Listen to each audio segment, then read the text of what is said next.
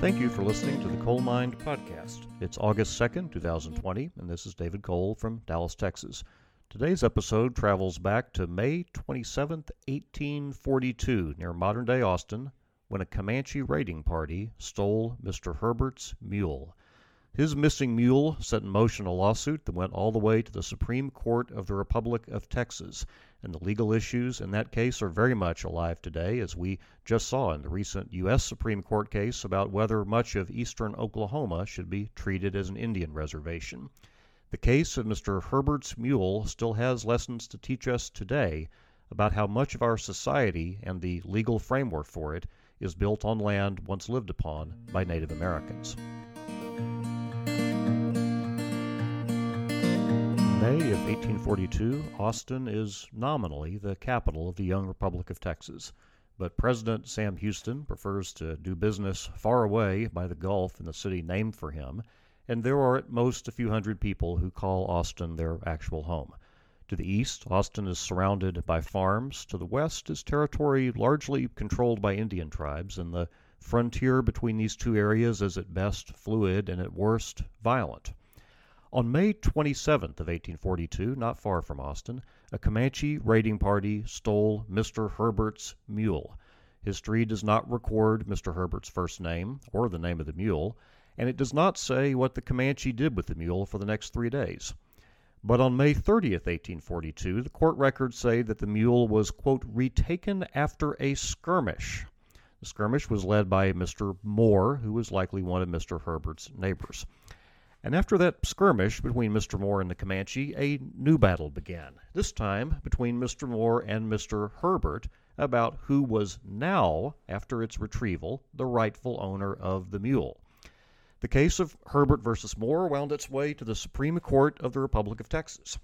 And despite being located on the very, very edge of the Wild West frontier, Mr. Moore made a very sophisticated legal claim to the mule based upon an arcane principle of international law at the time called post limine.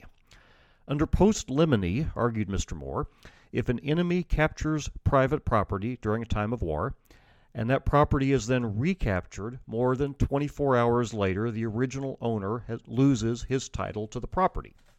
That principle, by the way, is long dead, but it was a thing in 1843, apparently, and Mr. Moore's lawyer deserves credit for knowing about it and thinking of making its application to those facts. The Republic of Texas Supreme Court ruled against Moore, so Mr. Herbert could have his mule back. Its reasoning is instructive about how it saw issues, legal issues, about the frontier environment that it was writing in. The court put it this way Shall we apply these rules to pirates on land or Indian robbers, or will it be contended that the Indians rank higher than the pirates of the sea, or that they have ever conformed to those obligations of universal sanction imposed by the law of nations? In other words, to the Supreme Court of the Republic, like pirates, Indians were simply outside the recognized structure of law and were thus wholly disconnected from the protections, rights, and obligations of international law.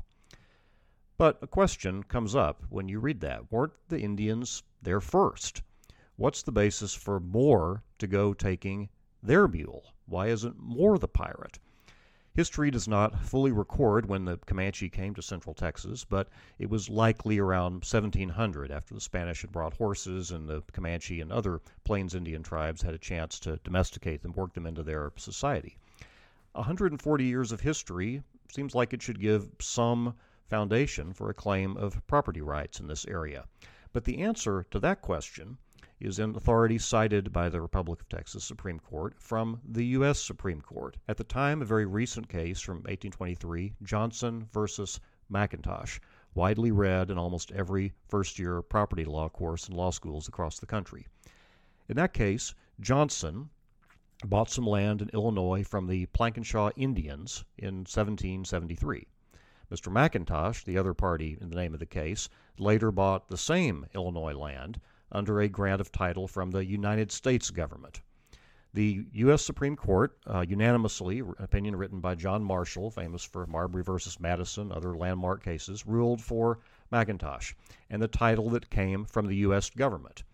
It referred to a principle of called it called the law of conquest. In its words, conquest gives a title which the courts of the conqueror cannot deny, whatever the private and speculative opinions of individuals may be respecting the original justice of the claim. He goes on to say, these claims have been maintained and established as far west as the river Mississippi by the sword.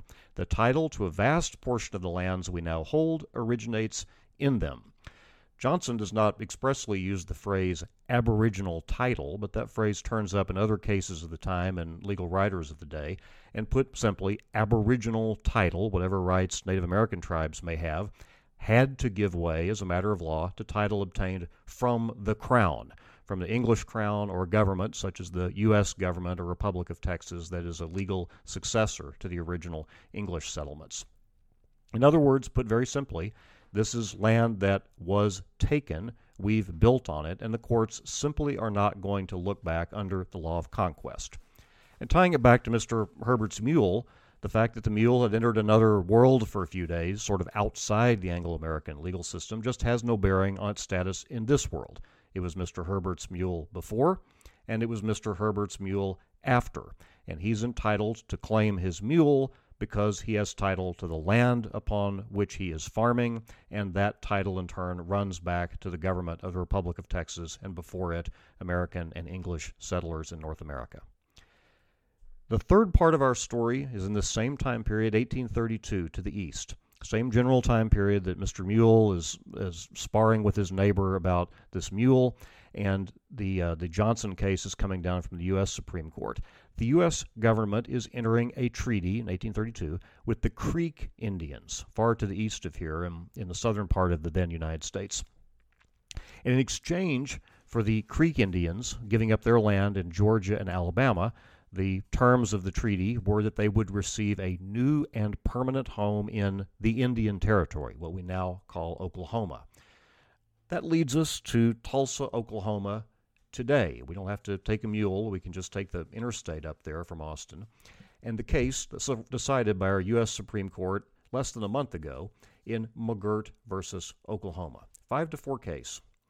Jimcy McGirt, the name of the case, is an extremely unlikable person. He was sentenced almost 20 odd years ago in 1997 uh, after a conviction of sexual assault on a child. He was sentenced to a thousand years plus life in prison uh, by the Oklahoma courts. But he challenged, after his conviction, the power of that court to rule about his case, its jurisdiction over him.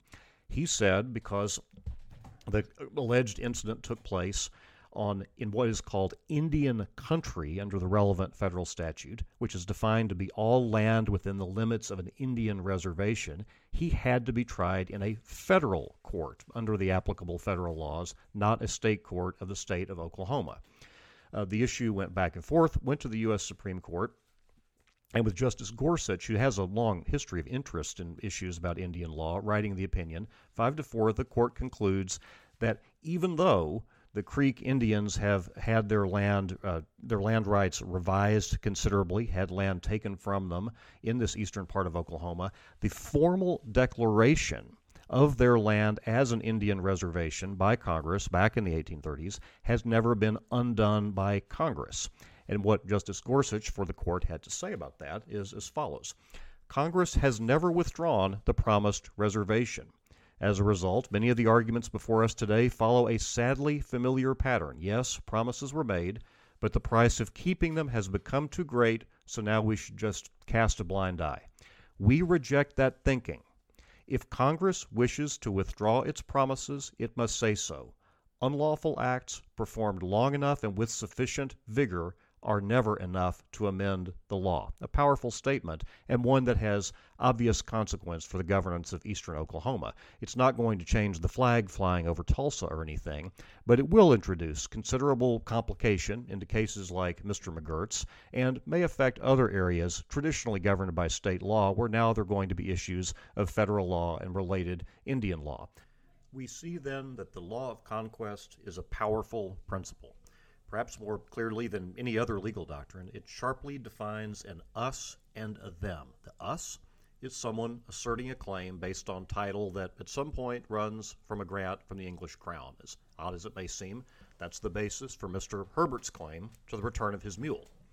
The them is someone asserting a claim based on what was called at the time Aboriginal title or the rights of Native Americans as the original occupants of much of North America. Here, the raiding party that took Mr. Herbert's mule.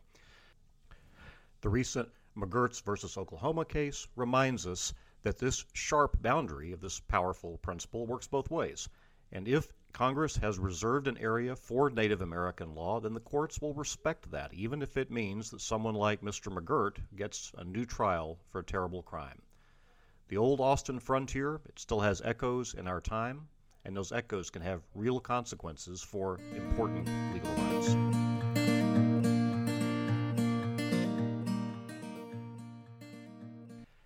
Today on Coale Mind, we traveled back to May of 1842 when a Comanche raiding party stole Mr. Herbert's mule from his farm near Austin, Texas. He got his mule back, and the reason why is a powerful illustration about the foundation of much of our property law in this country the law of conquest.